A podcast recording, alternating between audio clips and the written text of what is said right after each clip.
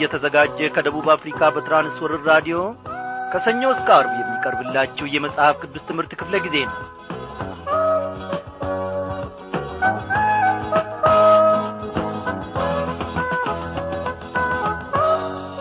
የፍጥረታት ጌታ እግዚአብሔር ለዘላለም እየተመሰገነ ይሁን። ኖ ባለፈው ክፍለ ጊዜ ጥናታችን ሁሉ በትንቢት አጌ ውስጥ እግዚአብሔር አምላካችን ተንከባክቦን በሰላሙ አስጀምሮን በሰላሙ ደግሞ እንድንጨርስ ረድቶናል። መጨረስ ብቻም ሳይሆን ወገኖቼ በእያንዳንዱ ቀን በትንቢት አጌ ውስጥ ታላቅ ቁም ነገርን እንድንማርና እንድንቀስም ጌታ ረድቶናል። ለራሳችንም ብቻ ሳይሆን ለሌሎችም ትርፍ እንድንሆን እግዚአብሔር አምላካችን ረድቶናል። አዎ እንግዲህ አንድ ሁለት እያልን የተመደበልንን የመጽሐፍ ቅዱስ ጥናታችንን የአምስት ዓመቱን ፕሮግራም እያገባደድን ነው ማለት ነው። አሁን ትንቢተ ዘካርያስን ከጨረስን ወደ ትንቢተ ምልኪያስ እንገባና ከዚያም ደግሞ እነሆ የመጨረሻ ክፍላችን የሆነውን የዮሐንስን ራእይ አብረን እንመለከታለን ማለት ነው። በእውነት በዚህ ሁሉ ውስጥ ያልተጠቀመ በዚህ ሁሉ ውስጥ ደግሞ በጌታ ጸጋ በቃሉ አማካይነት ያልበለጸገ ሰው ማን ነው? እግዚአብሔር እኔን ጠቅሞኛል ወገኖቼ። በእውነት ላለሁ የእናንተን ባላውቅም እኔ በእግዚአብሔር እጅግ ተጠቅሜያለሁ እግዚአብሔር ሕይወቴን ሰርቷታል ብዬ ስናገር በእውነት ያለ ማወላወል ነው። እግዚአብሔር በየዕለቱ የእናንተንም ሕይወት በቃሉ አማካኝነት በመሥራት ላይ እንዳለ እኔ አምናለሁ ሌሎቻችሁ በደብዳቤዎቻችሁ ስትገልጹልን እነሆ እኔ ከጀመርኩኝ ጥቂት ዓመታት ሆኖኛል። ከዚህ ቀደም መቼ እንደ ጀመረ ሳላውቅ አንድ ቀን እንዲሁ ዝም ብዬ ራዲዮኔን ስገረጉር እንደ አጋጣሚ ነው ያገኘሁትኝ። የምትሉ ብዙዎቻችሁ አላችሁ። እግዚአብሔር ይክበር ይመስገን። ከዛሬ ጀምሮ ከአንድ ወር በላይ ለሚሆን ጊዜ የትንቢተ ዘካርያስን መጽሐፍ አብረን በመንፈስ ቅዱስ አስተማሪነት አንድ ላይ እንማራለን ማለት ነው። እግዚአብሔር በትንቢተ ዘካርያስ ውስጥ ደግሞ ድንቅ የሆኑትን ነገሮች በእውነት ላለው እጅግ ድንቅ የሆኑ ነገሮችን ያስተምረናል። ጠላታችንን እግዚአብሔር አምላካችን ከእግራችን በታች እየጣለ እነሆ እኛም ደግሞ ስሙን እየጠራን እየፎከርን በእርሱ ላቅ ወዳለ ደረጃ እንደርሳለን ሕይወታችንን እግዚአብሔር ደግሞ በየቀኑ ከፍ ከፍ ያደርጋታል። ይሠራታል ያበጃጃታል። እንዲህ እንበል እስቲ።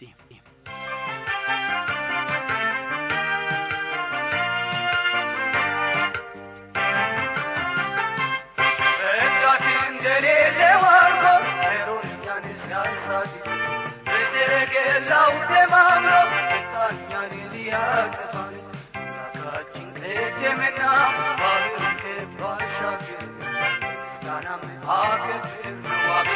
ችሎቱ እያለ ያጠፋን የነበረው በባህር ነዋለ እግዚአብሔር አምላካችን እኛ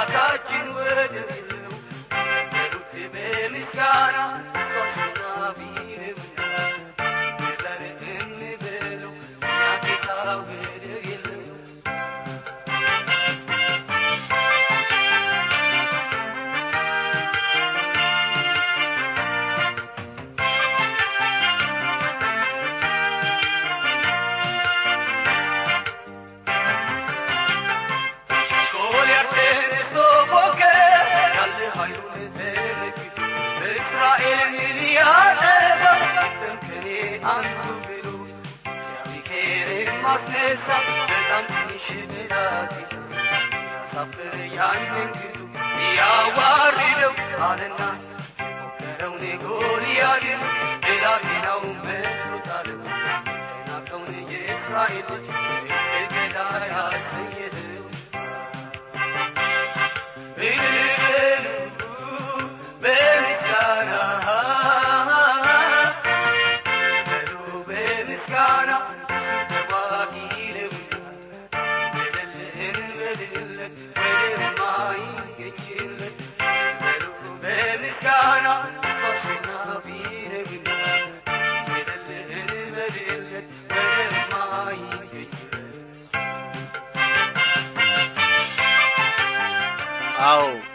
እግዚአብሔር አምላካችን ወደር አይገኝለትም እግዚአብሔር ታላቅ ነው ወገኖቼ።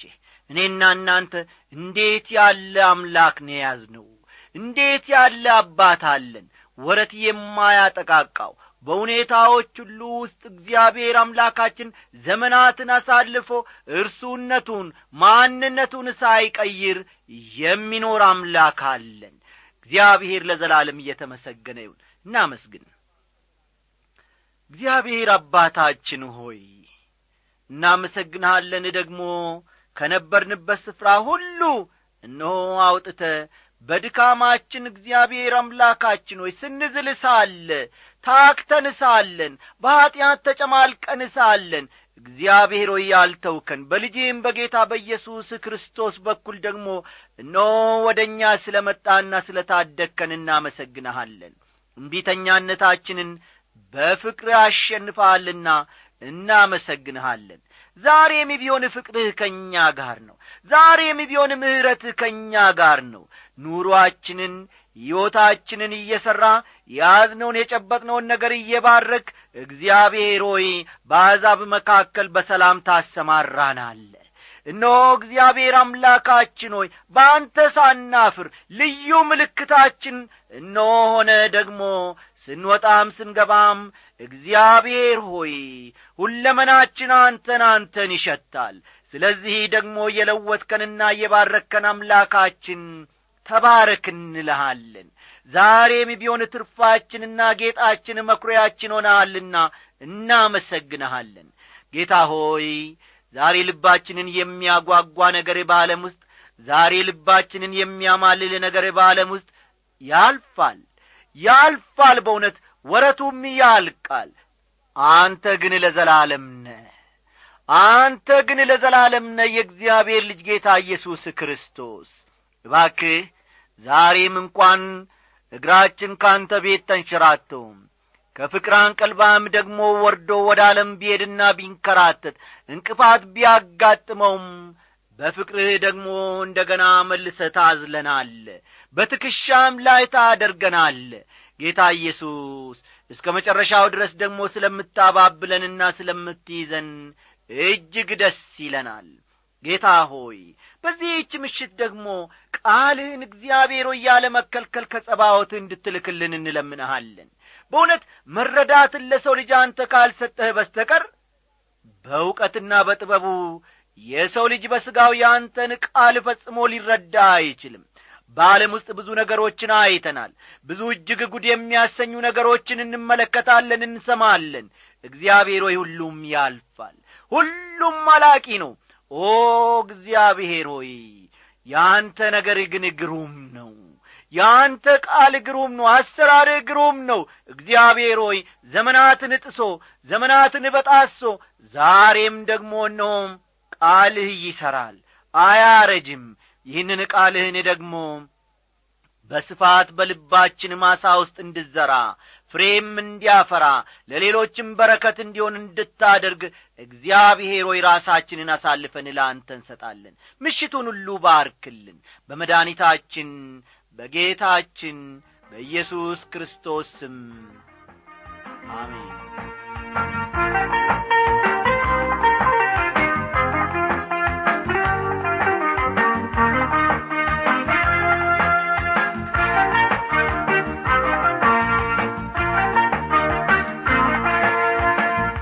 አድማጮቼ እንደ ወትሮ ሁሉ እንግዲህ ወደ ትንቢተ ዘካርያስ ምዕራፍ አንድ ሳንገባና ዋናውን ትምህርታችንን ሳንጀምር እስቲ ስለዚህ መጽሐፍ አንዳንድ ነገሮችን አብረን እንመለከታለንና መጻፊያ ደብተሮቻችሁንና ኖርሳሶቻችሁን እስክታዘጋጁ ድረስ በዚህች አጭር ሙዚቃ አብረን እንቆያለን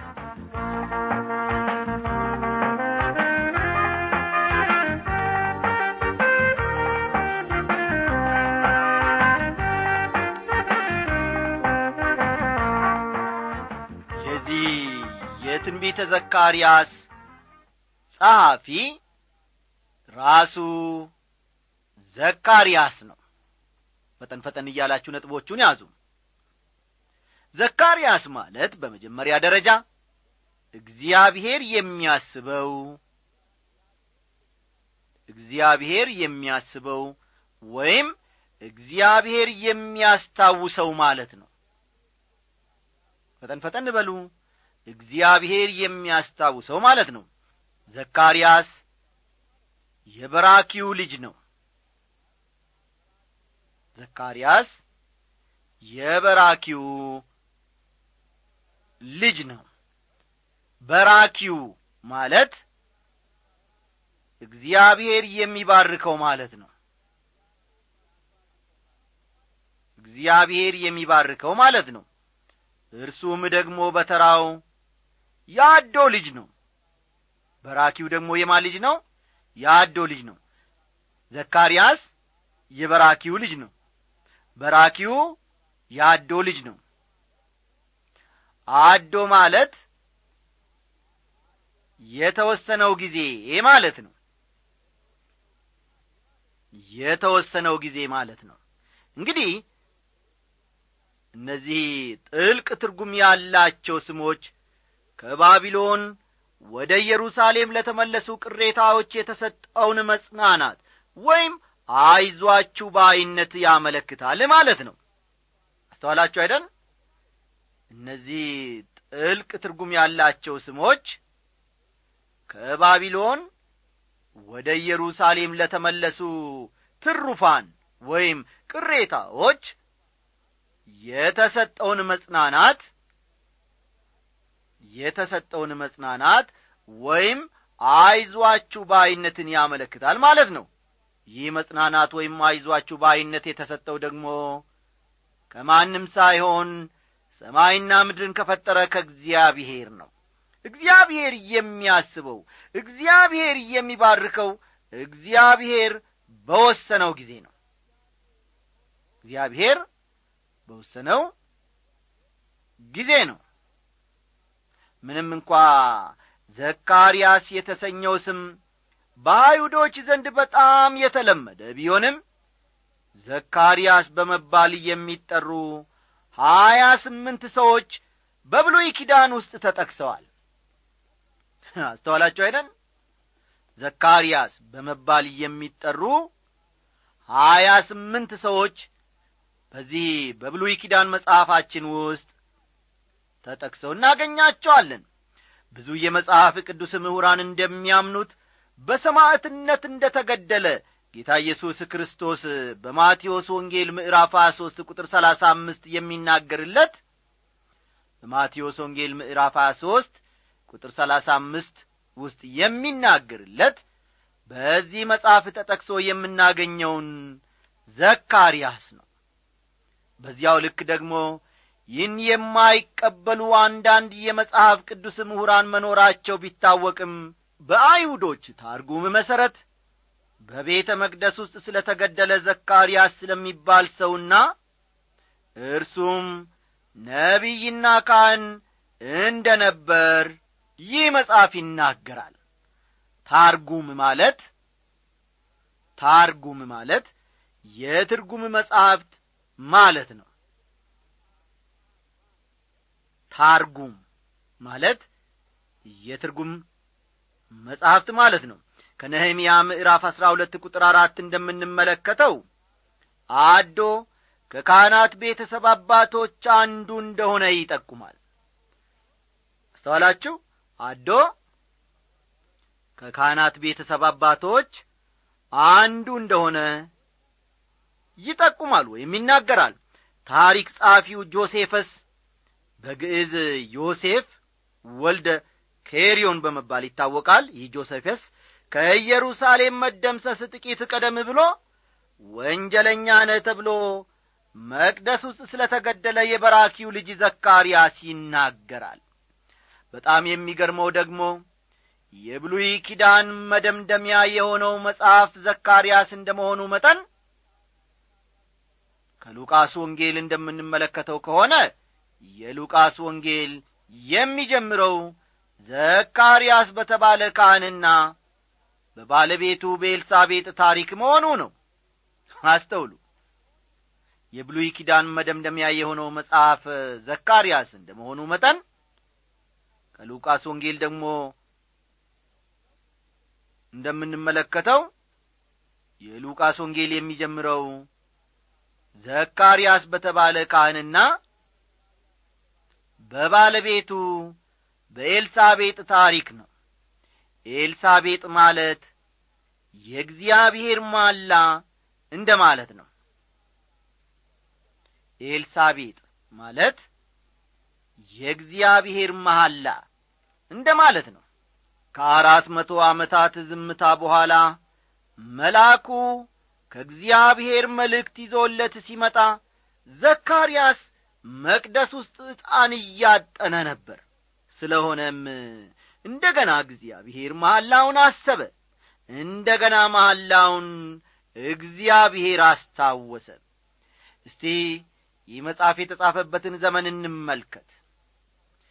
ትንቢቱ የተጻፈው በአምስት መቶ ሀያ ዓመት ዓለም ከክርስቶስ ልደት በፊት እንደ ነበር ይታሰባል። ይህ የትንቢተ ዘካርያስ መጽሐፍ የተጻፈው በአምስት መቶ ሀያ ዓመት ዓለም ከክርስቶስ ልደት በፊት እንደ ነበር ይታሰባል። ዘካርያስ ከሐጌ ጋር በአንድ ዘመን እየኖረ ሰው ነበረ። ዕዝራ ምዕራፍ አምስት ቁጥር አንድ ዕዝራ ምዕራፍ ስድስት ቁጥር አሥራ አራትን ይመለከቷል። በዕድሜ ግን ከአጌ ይልቅ ወጣት ሳይሆን እንዳልቀረም ይገመታል። ይህ ዘካርያስ ከሐጌ ይልቅ ወጣት ሳይሆን እንዳልቀረ ይገመታል። ዘካርያስ ምዕራፍ ሁለት ቁጥር አራትን ተመልከቱ። የመጽሐፉ ዐይነተኛ ባሕርያት ደግሞ ምን እንደሆኑ ቀጠላ አድርገን እንመለከታለን። በአንዳንድ ባሕርያቱ ስንገመግመው ዘካርያስ ራእይ ነክ ከሆኑ መጻሕፍት ጋር የሚመሳሰልበት መንገድ አለው። ራእዮቹ በትንቢተ ዳንኤል ትንቢተ ሕዝቅኤልና የዮሐንስ ራእይ ውስጥ ካሉት ጋር በብዛት ይመሳሰላሉ። ዳንኤልና ሕዝቅኤል የተወለዱና ያደጉት በምድረ እስራኤል ቢሆንም መጻሕፍቶቻቸውን እየጻፉት ግን ከትውልድ አገራቸው ውጪ ነበር። ልብ በሉ ዳንኤልና ሕዝቅኤል የተወለዱት እንዲሁም ያደጉት በምድረ እስራኤል ቢሆንም መጻሕፍቶቻቸውን የጻፉት ግን ከትውልድ አገራቸው ውጪ ሆነው ነበር ከትውልድ አገራቸው ውጪ ሆነው ነበር። ዘካርያስ ደግሞ የተወለደውና ያደገው በምርኮኝነት በነበረበት ፈጠን ፈጠን በሉ። በምርኮኝነት በነበረበት ባቢሎን ቢሆንም በምርኮኝነት በነበረበት ባቢሎን ቢሆንም መጽሐፉን የጻፈው በምድረ እስራኤል ነበር መጽሐፉን የጻፈው በምድረ እስራኤል ነበር። መጻሕፍቶቻቸውን በጻፉ ጊዜ ዳንኤል ሕዝቅኤልና ዮሐንስ ከትውልድ አገራቸው ውጪ ነበሩ። መጻሕፍቶቻቸውን በጻፉ ጊዜ ዳንኤል ሕዝቅኤልና ዮሐንስ ከትውልድ አገራቸው ውጪ ነበሩ። በገዛ አገሩ ሆኖ ራእይና ትንቢቶቹን የጻፈ ዘካርያስ ብቻ ነው። በገዛ አገሩ ሆኖ ራእይና ትንቢቶቹን የጻፈ ሰው ቢኖር ዘካርያስ ብቻ ነው። ከምርኮ የተመለሱ ትሩፋንን እንደ ደመና ከከበባቸው የተስፋ መቁረጥ ጨለማ ባሻገር የክብርና የተስፋን ብርሃን ያያል። ንዑሳን ነቢያት በመባል ከሚታወቁ ነቢያት ሁሉ ይልቅ መሲሁን የሚመለከቱ የተለያዩ ትንቢቶችን የሚናገር ዘካርያስ ነው። ይህንን ልብ እንድትሉ እፈልጋለሁ። ከምርኮ የተመለሱ ትሩፋንን እንደ ደመና ከከበባቸው የተስፋ መቁረጥ ጨለማ ባሻገር የክብርና የተስፋን ብርሃን ይህ ሰው ያያል። የክብርና የተስፋን ብርሃን ያያል።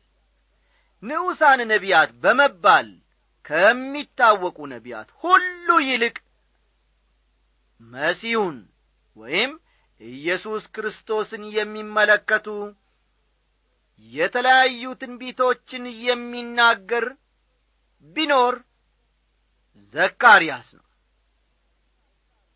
ስለሆነም ከፍተኛ ግምት ሰጥተን ማጥናት ያለብን መጽሐፍ ነው ማለት ነው።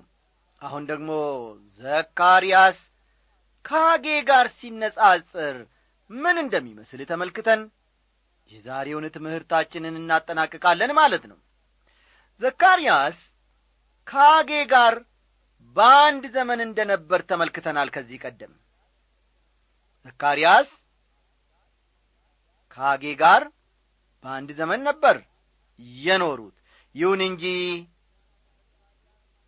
የዘካርያስ ያጻጻፍ ስልት ከሐጌ በጣም ይለያል። ሁለቱ ነቢያት እርስ በርስ ሳይተዋወቁ አልቀረም። ሁለቱም ነቢያት ለአንድ ሕዝብ በአንድና ተመሳሳይ ዘመን ትንቢት ሲናገሩ ኖረዋል። ሆኖም ሁለቱ ሰዎች ልዩ የመሆናቸውን ያክል ትንቢታቸውም በጣም ይለያያል ወይም ይራራቃል። ሁለቱም ሰዎች ዘካርያስና ሐጌ በአንድ ዘመን ለነበረ አንድ ሕዝብ ሲናገሩ ኖረዋል። እዚህ ብቻ ሳይወሰን ዛሬም እያንዳንዳችን ባለንበት ሁኔታ መጻሕፍቶቻቸው ወይም ትንቢቶቻቸው ሊናገሩን ይችላሉ። በዚህ ባለንበት ዘመን ሁለቱንም የሚመስሉ ሰዎች እጅግ በጣም ያስፈልጉናል። ሁለቱም የሚደጋገፉና አብረው መሄድ የሚችሉ ሰዎች ናቸው። ማንናማ ዘካርያስና ሐጌ ባለ ራእዮች ዛሬ ዛሬ በየአብያተ ክርስቲያናቱ እጅግ ያስፈልጉናል።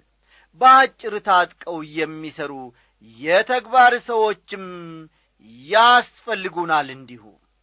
ሐጌ የተግባር ሰው ነበር። ልብ በሉ። ሐጌ የተግባር ሰው ነበረ። ዘካርያስ ደግሞ የራእይና የሕልም ሰው ነበር። ዘካርያስ ደግሞ የራእይና የሕልም ሰው ነበር። ብዙ ጊዜ ሕልመኞችና ባለ ራእዮች የተግባር ሰዎች አይደሉም። የተግባር ሰዎችም እንዲሁ ለሕልምና ለራእይ ስፍራ የላቸውም ሁለቱ በአንድነት ሲገናኙ ግን ታላላቅ ነገሮችን ማከናወን ይችላሉ።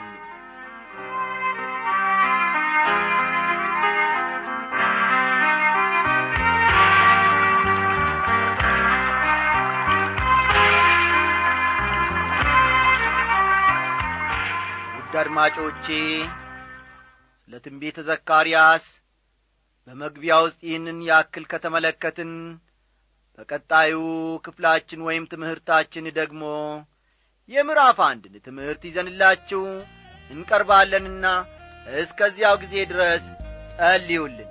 ዛሬ በቴክኒኩ በኩል እንደ ወትሮ ሁሉ ያገለገለን ወንድማችን አለማየሁ ዳዊት ነው። በትምህርቱ በኩል እስካሁን ከእናንተ ጋር የቆየሁት እኔ አበበ ከበደ ወርቄ ነኝ። ደህና ብዙ አሉ በምድር ፍቅር አለን ሚሉ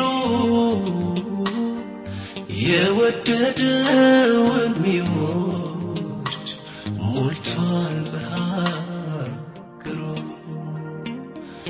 መች እንደዚህ ሆነና የአንተ ፍቅር ከሰው ይለያል ያንተ የእግዚአብሔር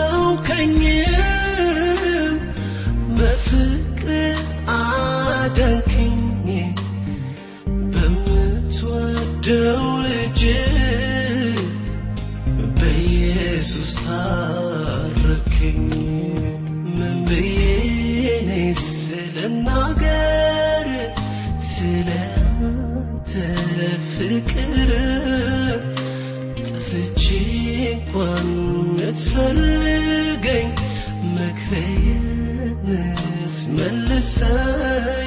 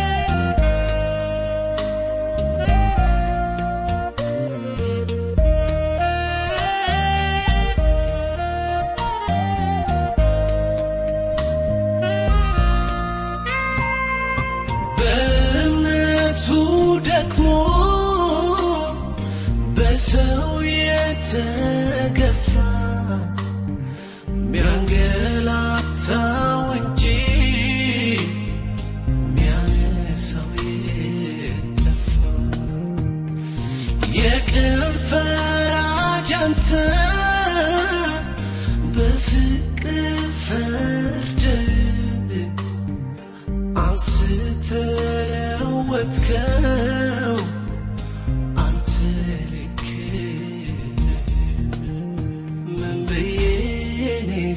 ስለናገር ስለ